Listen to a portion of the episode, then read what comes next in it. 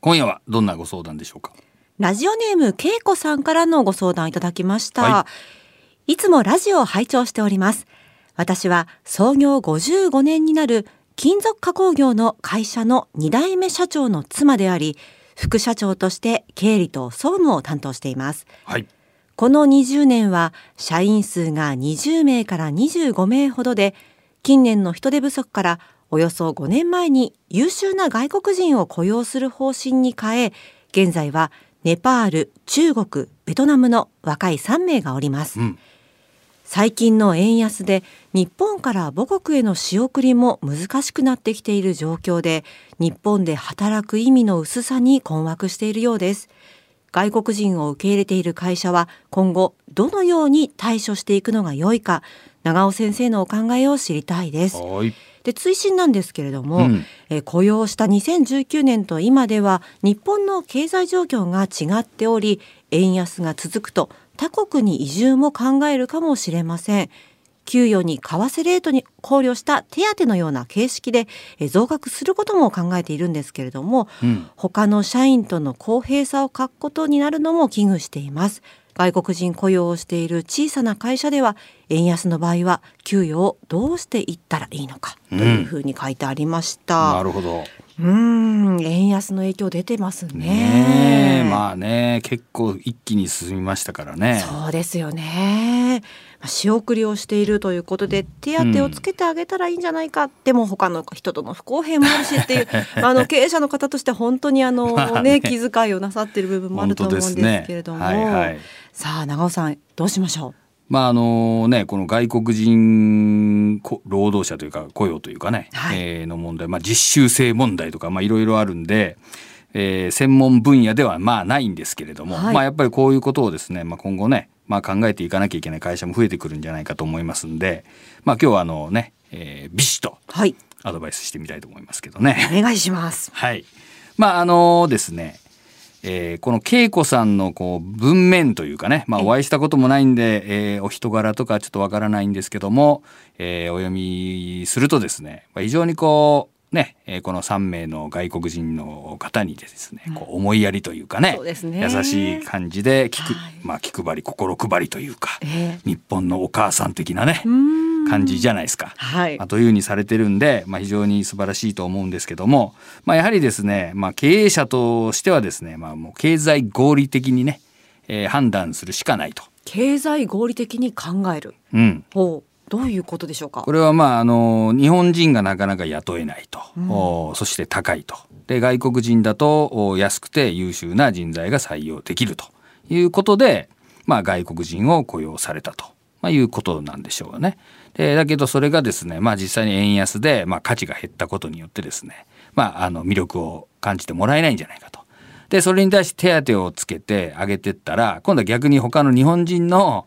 えー社員さんがですね不公平感を感じるということなわけなんですけれどもですね、はいまあ、そうやってですねあの考えると日本人が安くなったってことですよね。まあそうですね。なので、えー日本人の方が安くて、えーですね。ということであればじゃあ日本人の給料を上げてですねもっとこう採用できるようにしていくとかで考えればいいのであってなんか外国人だからとか円安だから何とかしてあげなきゃとか仕送りしてるんだからちょっとこう援助しなきゃみたい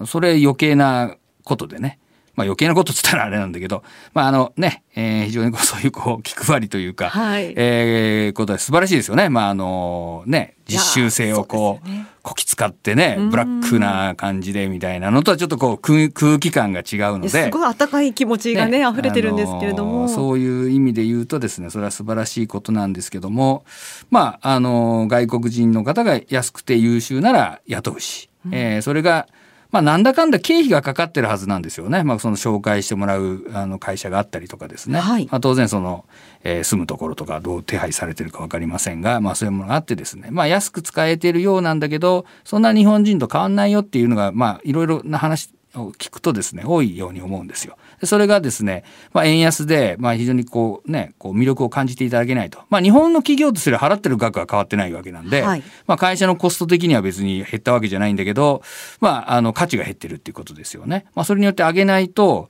まあ、この新しい人を雇えないもしくは今いる人がですね母国に帰っちゃうとか、もしくは第三国に行っちゃうんじゃないかみたいなねお話なわけなんで、まあ、であればじゃあ日本人を雇うしかないっていうことだしね、うん、まあ根源的に言うとですねじゃあやっぱりそれをするとこう給与水準が上がっていくっていうことになりますんで、ええ、まあ、ここのとこそういう質問が非常に多いんですけども、はい、やっぱり会社自身がですね付加価値を上げ収益性を上げてですね、まあ、利益を出してやっぱ給与水準を上げていかなければですね生き残ることはできないと。この労働者をどうするかっていうあの目先のことだけじゃなくてですねそもそもその会社の、えー、収益性をどうするのかということに、まあ、最終的にはまあどんな話ももう行き着いちゃうんですけども、やっ給料高く払えてね行けば日本人だって雇えるわけでね。そうですね。っていう話になるわけですよ。えー、まあ、その話にまあ最終的には戻っていくんじゃないかなと思いますけどもね。いや経営者って難しいですね。こういう働いてる人によくしてあげたいっていう気持ちはもちろんあるのもすごく理解できるんですけれども、うんねはい、会社ってどういうものだっけっていう考えた時にやはりこう、利益を追求しなくてはいけないっていうところもあるっていう、うん、いや経営者大変だな。まあね。これがですね、はい、あのやっぱりこうだいぶねこう社風社風というかねこう人の考え方というか変わってきてですね、はい、やっぱりそういうこう家族主義的なですねアットホームな感じがあるからっていうことで、えー、定着してですねまあ多少安い給料なんだけど、まあ、この会社でやっていこうかみたいな人が多かった時には、はい、まあ、それが非常に有効にも機能まあそうね。意図的にやったかどうかちょっと別にするとですね。有効に機能したんだけど今別に外国人に限らず、えー、日本人もですねもうそのそれこそ合理的にね、ええ、まあ、給料がいいから、えー、あの勤めるし安ければ辞めるしみたいな感じですし、まああのねこの3人のねネパール中国ベトナムの方がですね非常に頑張ってくれてるからこういうごご相談なんだろうと思うんですけれどもですね、ええ、まあ、ぶっちゃけあの外国人のね、えー、日本に来て働くってもう金のために来てやってるわけなんでなんかいい、ね、日本のために頑張ろうなんて思ってくれてるんだとか、まあ、そう口では言ってたとしてもそんなことを真に受けて思ってたんじゃやっぱり経営者 あの、ね、経営者としてはですねちょっとそれはあの緩いんじゃないんですかということになるわけなんで、やっぱりそのね金をを、ね、きちんと稼がせてあげなきゃいけないわけですし、はい、えー、稼げないんであればですね当然立ち去っていくと